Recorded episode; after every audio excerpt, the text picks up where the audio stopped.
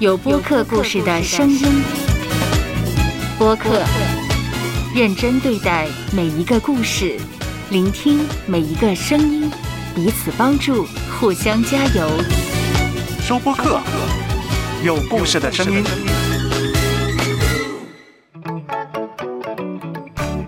方形西瓜，跳出框框的问与答，你敢问，我就敢回答。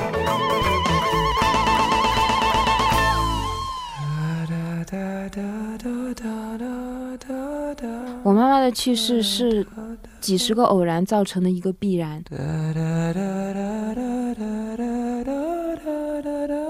那时候暑假已经过去一个月，她早都该走了。她一直都说要走，可是就一直没有走，结果就再也走不了了。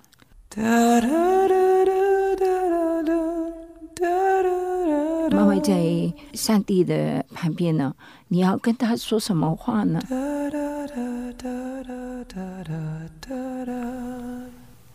我好像不想说。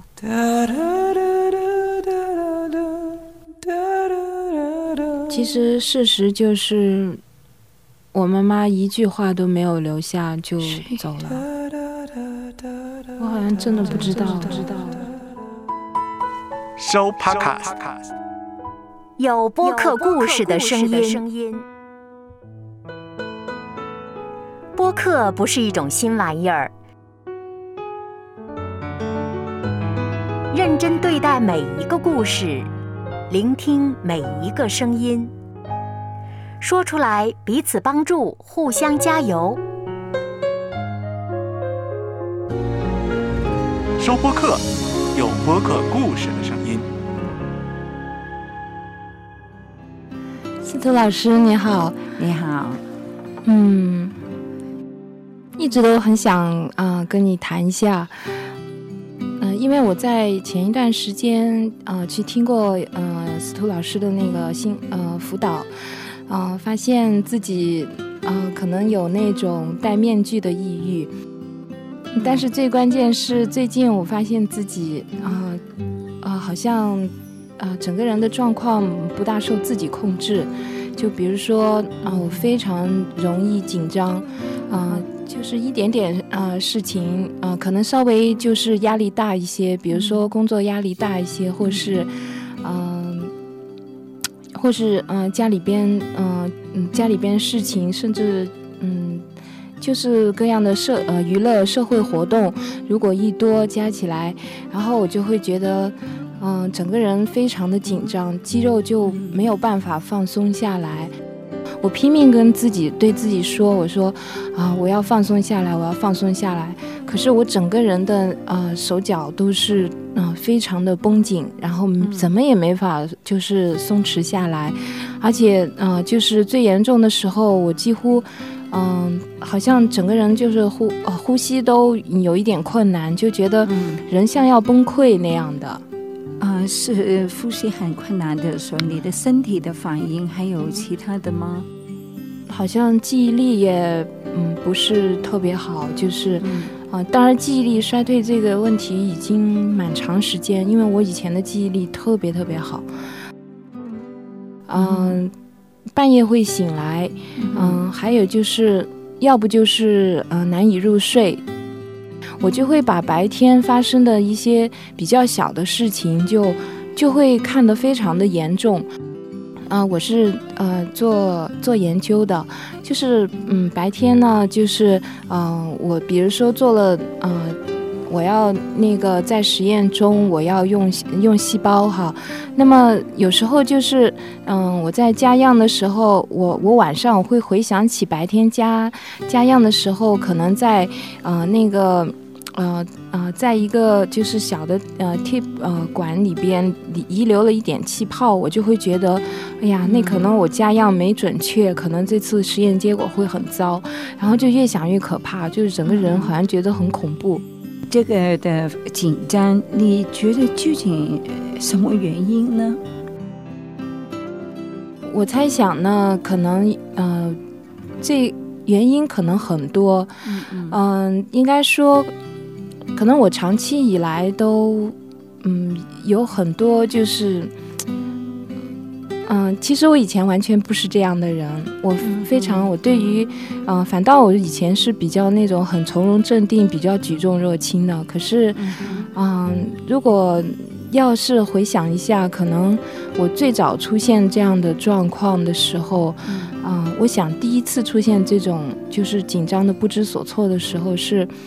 嗯，可能是因为我妈妈突然去世这件事情，嗯，那么之后呢，就会啊，就是大概，呃，就是经常会发生啊这样的情况，嗯，那么，嗯，当然就是，嗯，我觉得目前呃最近这个状况，我已经觉得是好像长期多次。呃，那种呃刺激以后，就是累积起来，到现在呢，就是一点点压力都会让我非常容易的，就是出现这种状况。有时候真的是非常难受，我觉得很无助、很绝望，就是整个人就是觉得，嗯，我觉得忍受不了自己这种肌肉绷紧，就是到了像崩溃一样的那种状况。嗯哼，你刚才说了，你就是你妈妈。突然就去世，能不能够多讲一下这个问题呢？嗯，这件事呢，呃，说起来，呃，对我来说是打击非常大的，因为，呃，我呢，从我我从小就只有我妈妈唯一一个亲人，嗯，然后我跟我妈妈的关呃关系就像姐妹一样，非常非常好。就是在一年的暑假，嗯，他去游泳池游泳哈。那么我当时呢正在上班，发生的非常的突然，他这件事情，嗯哼，嗯，就是在上班的时候，突然间，啊，一个教练就跑来找我，就告诉我说，嗯，我妈妈在啊急诊室，然后，嗯。我当时一听，我就问这个教练，我说我妈妈情况严不严重？嗯哼，啊，他说如果不严重的话，就不来找你了。然后我就发现自己就是说，我就。我一听，我就从座位上起来，然后就拼就狂奔，就奔到那个急诊室。因为我从我的那个工作的地方奔到那个实验楼，大概需要啊十来分钟的时间吧。然后我就一路走，我就嗯到处就是大叫着，就是啊告诉别人，我说我妈妈出事儿了。我说，然后我自己就是跑得飞快，我就冲往急诊室直奔。啊，那可能是第一次我会出现这么就是说手足无措、紧张的那种状况。我就是狂奔到急诊室，然后奔到那里看见呢，就是医生根本其实就没有在抢救我妈妈，嗯，只是那个呼吸机，嗯，好像嗯还没有停下来。然后我就我就急，我就急得不行，我就跟医生说：“我说医生啊，你赶快来抢救我妈呀！”我就看到医生好像很怜悯的看着我哈，嗯，然后我就想，哎呀，这医生好像听不懂我说话，然后我又，呃，就是往回跑，因为我当时的我身边的同事他们也是懂医的，我就我想呢，我要回去叫他们，然后我就拼命就是冲回去，然后看到有一个就是比较资深的一个老师，他以前就是医生哈，我就冲去我说，啊，你赶快去救救我妈妈，我我说医生不救我妈。他看我很着急，然后就快步就跑到急诊室，然后看见医生真的没有在抢救我妈妈，然后嗯，我就听见他们在那交涉哈，然后我自己就是觉得就觉得无助，我不知道该怎么办。就是过了一会儿，这个医生就跑过来，啊，就嗯跟我讲，他说你看，他说。啊，你妈妈这个身体上，嗯，都有这个紫斑了。我也听不懂是什么，嗯，就是他在说什么。啊，我好像感觉就是说，他说有紫斑了，就是说我妈妈已经就是去世了。嗯，但是我觉得很难接受，我就接受不了。很奇怪，就是我也不会哭。我当时就知道，哦，原来我妈妈就这么走了哈。哦，嗯。并没有像别人那样就会哭，我为什么不哭呢？我后来想了一下，就是我就脑子里只有一个，嗯、就是我妈妈以前对我说的小故事，就是说嗯她以前有一个，呃，就是小时候的朋友哈，她说她是个基督徒，然后她爸爸去世以后呢，她说她就没有哭，从她爸爸去世以后，她每个星期天都到教会去。嗯，我我妈就当时就跟我开了一句玩笑，她说：“假如妈妈有这一天的话，我、嗯我真的不希望你啊、会那样大哭大嚷的哈。嗯、其实是有神的哈。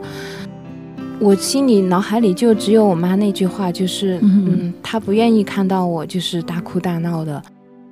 嗯，我就没哭，而且嗯我整个就是从我妈妈，呃，就是办，就是后来办告别会什么的，我都没有在人面前掉过眼泪。哇，而且之后嗯好像我也，嗯，不会在人面前掉眼泪，就这样。嗯。呃刚才说在人面前从来没有掉眼泪，就是在家的时候呢，嗯，那会，因为呃，嗯我那个时候呃，就是不能独处，我不能一个人是待着。我为了避免这个，嗯、这一点，我就让自己非常非常的忙。同时，我一个人做了大概三三个，其实相当于三个 full time 的呃事情，就是。嗯啊、我相当于别人 full time 那样读研究生，嗯，几乎是在 full time 工作，然后还在 full time 读一个英语的那种脱产班，然后我就把我所有的时间啊、包括就是只要不是睡觉的时间，我都占满了。那这样我就觉得我就可以不去想我妈妈的事情，而且我搬出了以前啊、跟我我妈去世前住的那个地方，啊、我我想呢，我眼睛就嗯看不到我我妈妈所嗯就是需要的对我，我就不会想，嗯我就不想去想他所有的事情。我当时在校园里呢，我就会，啊、有时候会看到一个人跟我妈妈长得个子差不多，嗯然后也是剪的嗯那样的短发哈，然后我就会，嗯，忍不住我就会跑到那个人前面去看一下，嗯，我看她嗯是不是我妈妈。我当时就是这样一个状况，反正就过来了。就是因为妈妈说不要哭，不要为我哭，你就为着妈妈这句话，你就绝不要再哭。为了面对这个忧伤，你用的方法了隐瞒，让自己就不要想了。然后呢，你就发觉还是永远没办法脱离这个忧伤了。或许吧。其实我一直都没有办法去正面面对这一件事情。当然，现在已经过去很多年了。曾经呢，有一段时间我离开了那个有我妈妈存在的那个环境，好像我嗯、呃稍微好一些。我不知道那正不正常哈。嗯、办完告别会就要请那些嗯、呃来参加这个告别会的这些人吃饭哈。我应该很难过才行。我心里是难过，但是我不知道为什么，我就啊、呃觉得我我是很坚强的，我我不喜欢在同事面前哭哭啼啼的。嗯嗯，然后吃嗯，饭的时候，我甚至还会跟同事笑着说话。嗯然后嗯是我一个好朋友就提醒我说：“你妈妈刚去世啊，啊、这样的表现好像有点怪怪的。”他说。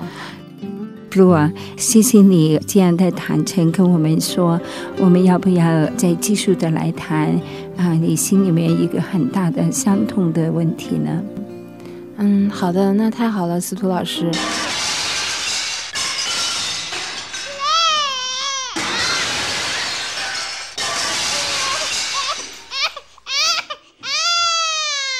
收播客，有播客故事的声音。